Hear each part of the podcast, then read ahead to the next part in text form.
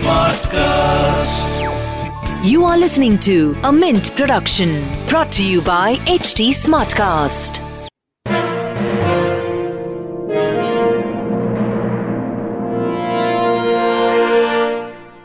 My question was more about whether or not this uh, looks like it's going to happen, frankly, because Dr. Jha, if you look at what's happened in terms of government jobs, I mean, uh, from 2005 to 2012, there's actually been a very, very small increase, just about 0.4 million per annum. When the state governments make these kinds of, uh, you know, uh, promises, does it look like they can live up to them? Simply put. Yeah, I also think you know, uh, for some reason, uh, uh, like. Um, in last say um, at least definitely one decade fiscal prudence has become uh, and you know the newer if, if you ask public finance economists two decades ago this whole space of fiscal space the even the terminology has changed. So this this terminology of fiscal space is, is a new terminology that has come in. And we have forgotten about you know deficit financing. If you, if you look at how uh, recession was addressed earlier the deficit financing was a huge uh, tool that that the state had. Uh, uh, and we have completely forgotten about it. And I think it's time to go back to that. And uh, yes, I, am I'm, I'm not sure, but I think I also think different state governments are responding differently. So it would not be correct to think that all state governments actually uh, uh, respond in the same manner. So I do feel that state governments are acting very differently. They're also in a different position. So one inequality that that is going to and that I think has already uh, uh, uh, again worsened in addition to say gender, caste, and and rural, urban, locational is also interstate. I think that that is again going to become much worse. And states where economies were already suffering are going to suffer more. And states which were uh, uh, in a better position are going to actually recover faster. So that that's something we are going to see. So i am not sure like which state government we talk about but uh, i think union government has a role. Union government spending is much less as as as pointed out. True. But union government works as a as a very critical element of what is it that is important so, in terms of signaling, and signaling is very, very important in governments and also for corporates. So, what are you signaling is very important. And I would also like to, you know, add uh, to one, uh, mm, you know, very common quote about leaky pipes, if you allow me to go ahead. You know, what we found in in our research across four five states and even other researchers that that are coming in education that even at its worst public schooling system was doing something which was very significant for children going there for both boys and girls. Now what we found that they are you know they it's it's it's a serious issue. We did a survey and we found that 80% of our children more than 3000 children we surveyed across five states said that life was better before covid. And the reasons are that we could meet our peer we could learn a little and girls that we could also go out. Now these are also important things. You know we keep talking. We keep you know all the time we keep referring to this uh, demographic dividend. There are individuals there. There are human beings there you know demographic dividend. They're they, it's their lives. It's their future that we are talking about. They, they are the ones who would uh, you know earn and and and take the country uh, ahead. And they are the ones who are really suffering. So let's let's not forget even by every standard i would say yes there are issues with public education but if you actually start spending there, if you start, uh, even if you're signaling that public education is important, things will turn around. Look what happened in Delhi. Delhi government didn't do everything right. They have done something, certain things very, you know, very, very questionable in education. Yet they have brought public education on the map of middle class. And that is what you need. So it's not, you know, leaky pipes are there even in private sector. So let's not, you know, uh, mm, brush everything uh, using the same, uh, uh, say, uh, color. There are, you know, th- these are diverse in different states. So let's not assume that it's it's leaky pipes everywhere, even mm. going by, you know, simple indicators. Not just our workforce, our future workforce as well. Uh, no, I take your point, and it's an important one. Uh, Ashutosh, you know, another thing, from you know, going from the point that Dr. Jha was making, which is that for many of the youth, aspirational jobs were actually in the services sector, hospitality, tourism, hotel, um, food and beverages, and that's really where the rug was sort of pulled off the feet of many uh, restaurant owners. The entire tourism sector, frankly, is really in the doldrums going into 2021. What did you you observe on that front? Because while I take your point about you know digi learning and skilling, um, those were actual uh, tangible jobs in extremely strong verticals, which now look quite shaky. Have you at LinkedIn had opportunity to collate that kind of data to see what's happening across those trends for tourism, hospitality industries?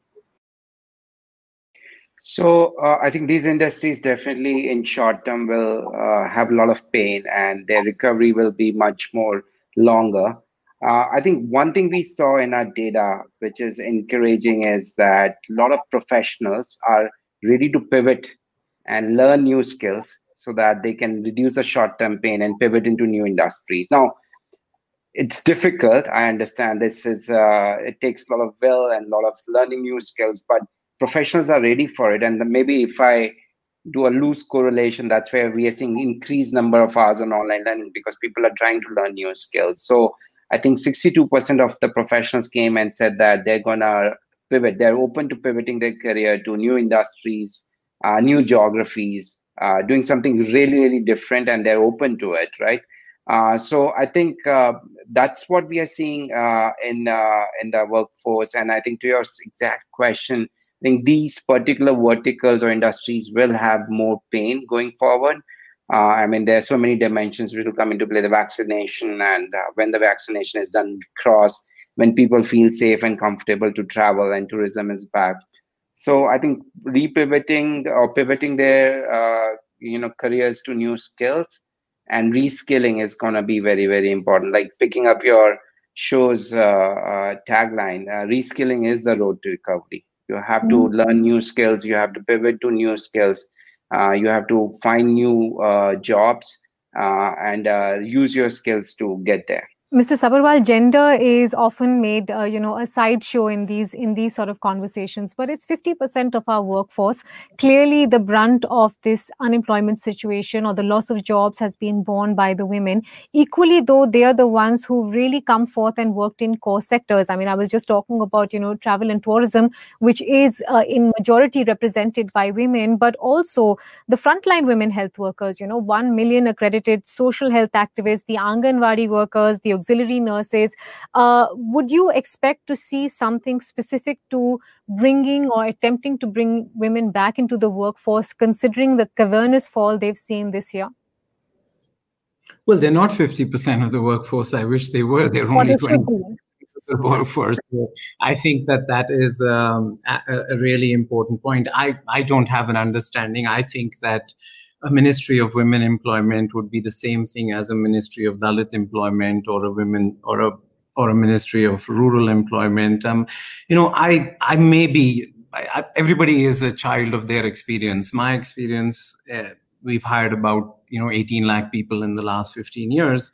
I mean, we've hired somebody every five minutes for 15 years but we've only hired 5% of the kids who came to us for a job. So i would submit my lens is more horizontal. Maybe rosa and um, they can you know give specific stuff for gender. I think that governments don't create jobs. Government creates fertile habitats for spontaneous combustion I think that India is a hostile place for small entrepreneurs. We have, you know, a lot of us. I, I think, you know, the moral argument, you know, welfare states, Norway, Sweden, Finland are the highest as a percentage of GDP spending for the government, but they're also three, four, five in ease of doing business. You know, uh, Indian regulatory cholesterol is 67,000 compliances for employers, 6,700 filings, and it changed 6,000 times last year. As a large company, I have 150 guys in regulatory affairs who take care of that regulatory cholesterol. Small employers can't do that. So, so I think we should move to um, what we can do, right? I mean, I, I think that, uh, you know, if we're going to say that there's always two people in the world. Public debt this year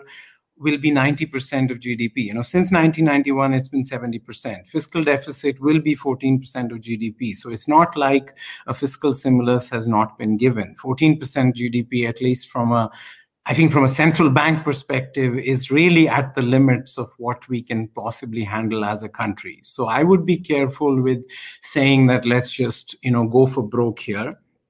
So I think that in my mind, non-fiscal things, lots of things can be done. We can reduce the regulatory cholesterol. I think we could make employee provident fund voluntary. I think we could force ESI. You know, India's largest health insurance program has been missing in COVID. Um, it has sitting on reserves of 70,000 crores. So we can fix the governance here. We can move to labor code. So I would just submit that this budget is largely going to be uh, directional if you think it's not going to be fiscally directional because almost 75% of the budget is already spoken for today. So, yes, if you want to speak about expenditure reform, we can do that. That's a political hot potato. But the budget exercise is about 25%. So, there's a lot of non fiscal stuff, whether ease of doing business, whether thinking about improving current social security programs, whether moving from four labor codes to one labor code i know we've just moved to one or cutting compliance. I think that you know philosophers can describe the world in thousands of ways. The point however is to change it. And in a year we do have an opening balance. We we, we should have been outraged for the last 20 years about our fiscal situation or where our fiscal money was being spent. I think there has been and i think it's changing. But in this year we're not going to find another 5 lakh crores um, and even if we do, that's already costs. You know, there's a scissors effect in the budget. If you look at it, our revenues are down and our costs are up because of COVID. So we just, if we want to have a discussion on what the budget can do, it won't be independent of the opening balance of the budget. Sure we will get to the solution side, but first we need to have a clear enough handle of how big the problem is. Rosa, you know, let me ask you to add to the point I was making about gender on uh, how acute the problem is first and how it can be addressed. Because, uh, you know, self-help groups, for example, have done exemplary work in terms of helping women both in the rural structure and in many urban communities as well. Right.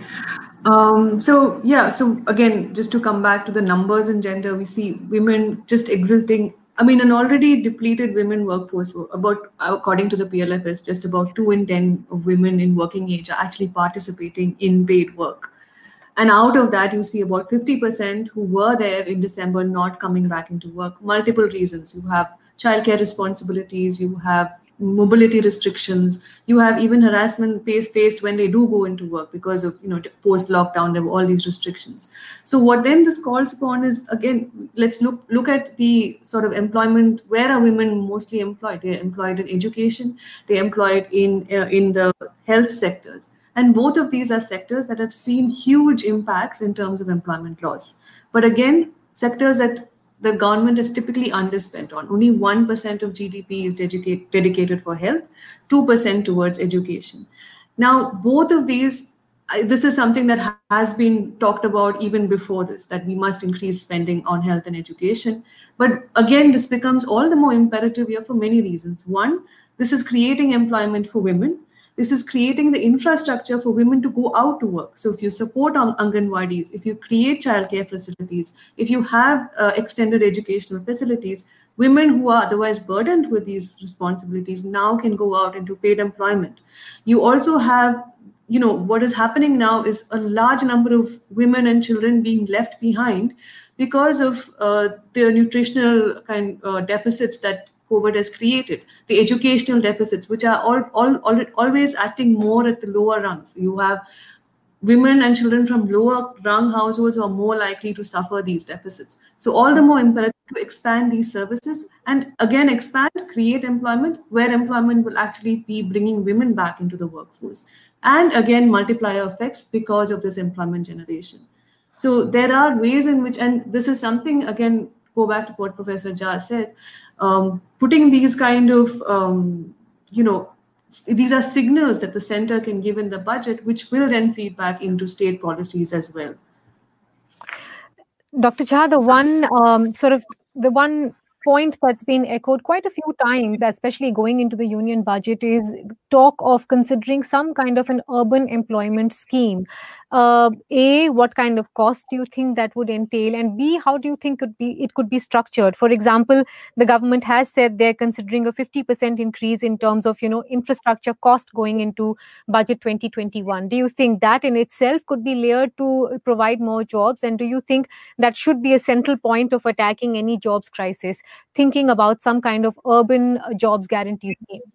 I think it does make sense to have urban job guarantee and uh, uh, and uh, mm, you know NREGA has proven that that this kind of scheme uh, uh, actually uh, can be a lifeline, and I'm repeating this point that it's lifeline not only for those who are getting those wages, but also for the economy because they are also spending.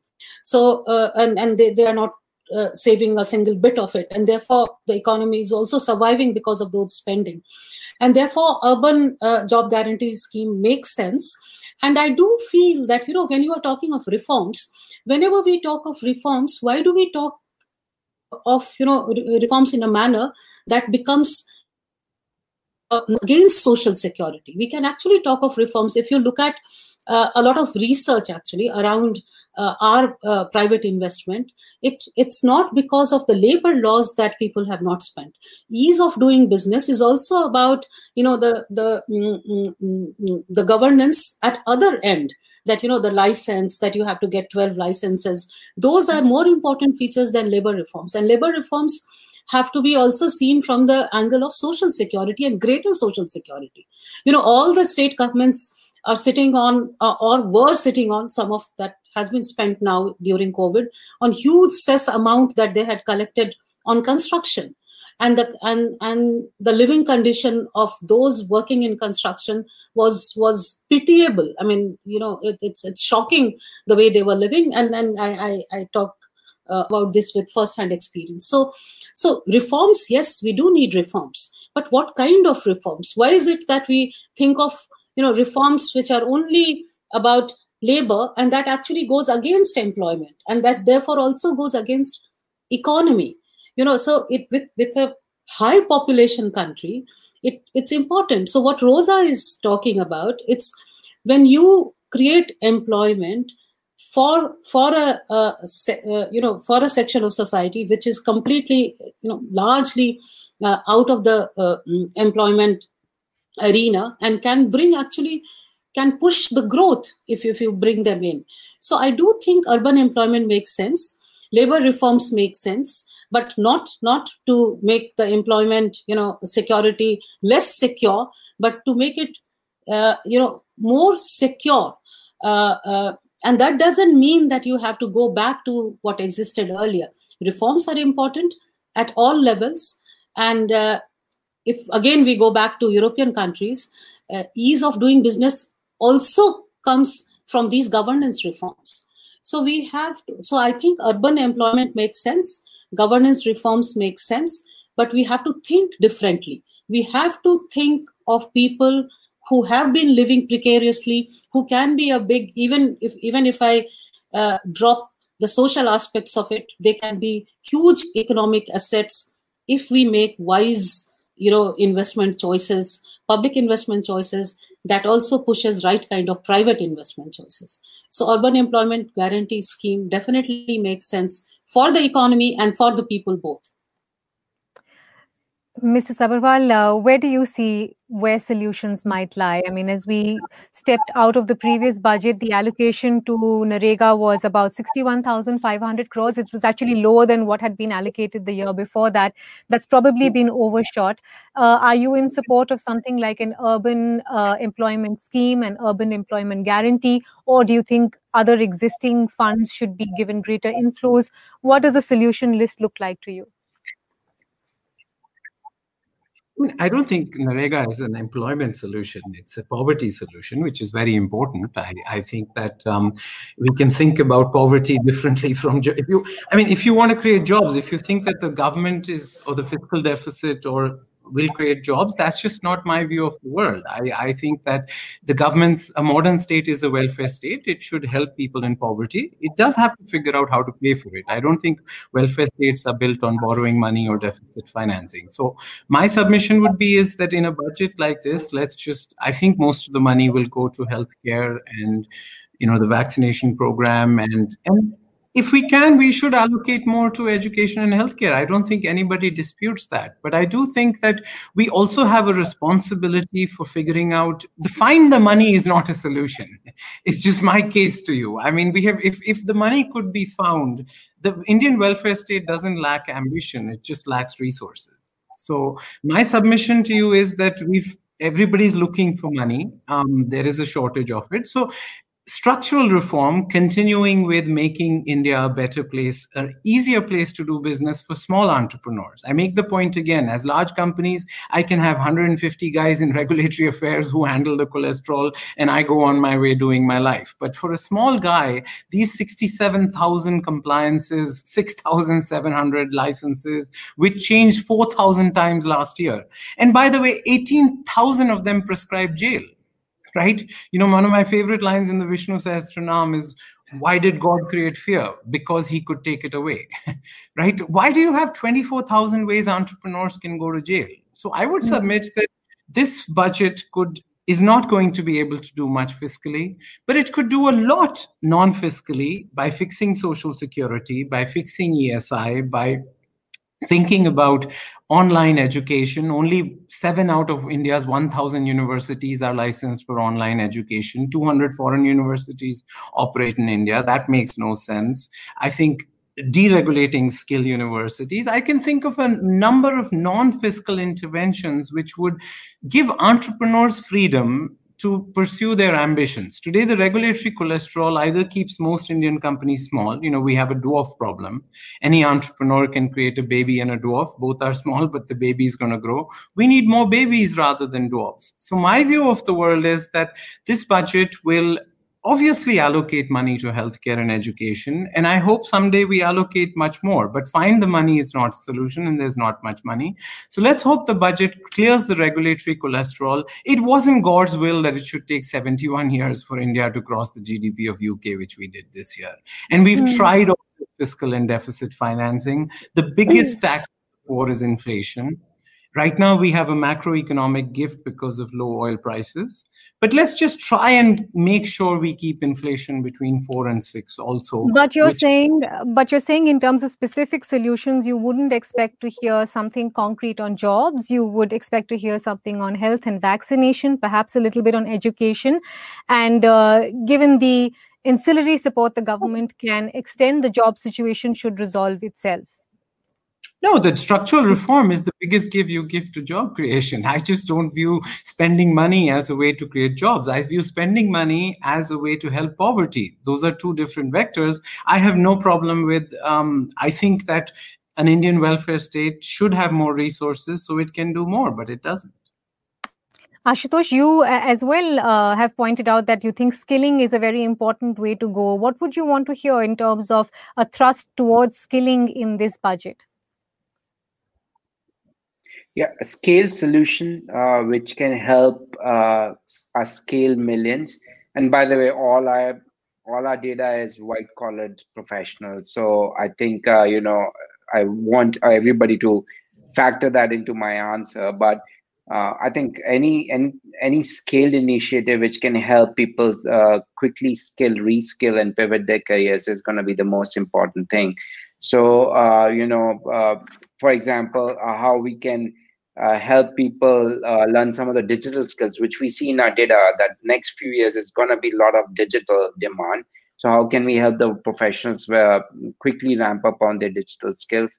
And from a digital perspective, again, I think they're helping build infrastructure, right? So uh, education, uh, you know, even the SMEs, uh, helping them quickly ramp up on digital infrastructure is going to be very, very important for the future, right? So those are the couple of things which come to mind like building a scale skilling infrastructure and then helping uh, build a digital infrastructure both on the education side and even on the SMEs side. That's going to be helpful. Rosa, the same question to you solutions. And if you could break that up really into what you would like to see both in the rural and urban context but I, because i think we haven't talked enough about the rural situation and how that can be addressed from a solutions point of view um, okay just so i think both in the rural and urban context um, this is something that we spoke about um, earlier as well which is basically ensuring universal you know government provision of universal basic services, which is education and health. Um, and I we I, I think this is employment generating. It also has multiplier effect. It also has sort of cascading you know beneficial effects for the population at large. Um, so that would go for both urban and rural. In rural, we clearly would like to see an amp up for the funding for uh, NREGA. It, it is a social security benefit uh, uh, system. It is a fallback option for many, which is all the more imperative now, given what we see in terms of just income loss and hunger and consumption declines. In the urban, we would also expect, an, uh, I mean, it would be good in some way to at least have a pilot of an urban employment guarantee, if not going all the way. To see how this works out, it, it also ha- again has multiplier effects, creating the uh, infrastructure for, again, private firm expansion and also stimulating uh, aggregate demand. Um, what we also saw that, you know, that it was in the again cmi numbers but i think this would be corroborated by other numbers as well is that you have public sector employment being the least sticky there's very few people lost employment in public sector employment. So you have uh, you know this is number this is this is a fact that has been around that there's been huge vacancies in government sector jobs. There's about 2 million uh, jobs just in anganwadi workers which need which just in the health sector which needs to be filled up. So again uh, filling up these work vacancies hiring more uh, people in the public sector is also something that could regenerate jobs in rural and urban areas. Dr. Jha, final word with you on uh, this uh, very, very lively debate around jobs. Should one obsess about what kind of numbers and figures are put forth, or whether a scheme is or isn't, or should one look at direction and intent of the government on other tracks such as health and education, and you know all that sinks in at some point to what we're doing to create a better job environment or ecosystem?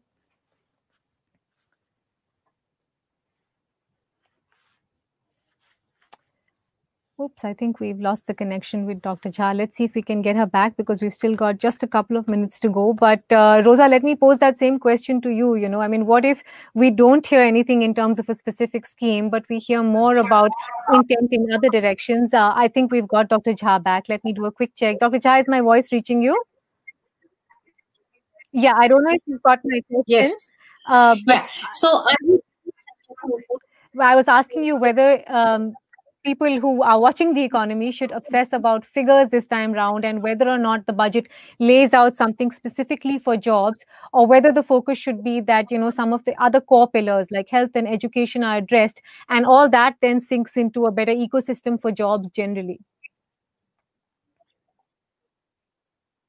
That's what i think. So i am i'm in complete agreement with rosa that if you actually take these together uh, health, education, social security, and look at both short term and long run. So it's not that you know it, it's it's it's not money going down the drain. Actually, in the short run itself, you will see the the impact on the economy. So I think it's important to see the interconnections and then uh, uh, look at it even even in terms of when you are estimating and predicting you should see the interconnections. So health education and direct employment. It's not about you know when it's social security i would i would actually refrain from saying it's it's poverty. I will say creating social security in a manner that it also uh, uh, enables uh, mm, mm, demand for uh, uh, private goods and that that would uh, help. So i do think that you know working on these all of these together including rural and urban employment keeping that in mind that your money should go where the employment potential is higher rather than only uh, growth potential is very critical. And if that happens you would see i mean certain state governments are thinking in on those lines. And i do feel you will see the results soon Lots to mull about as the finance minister structures her budget speech. Thank you, all of you. It's been fascinating to see this argument from so many different facets and points of view. Of course, uh, the next time we join you, we will have stepped into a new year. So I hope it's a restful break for everyone. And thank you very much to all my panelists for joining in on this discussion today. From the team here, goodbye. We'll see you again next Monday, of course, in 2021. Thank you. Thanks. Thank you.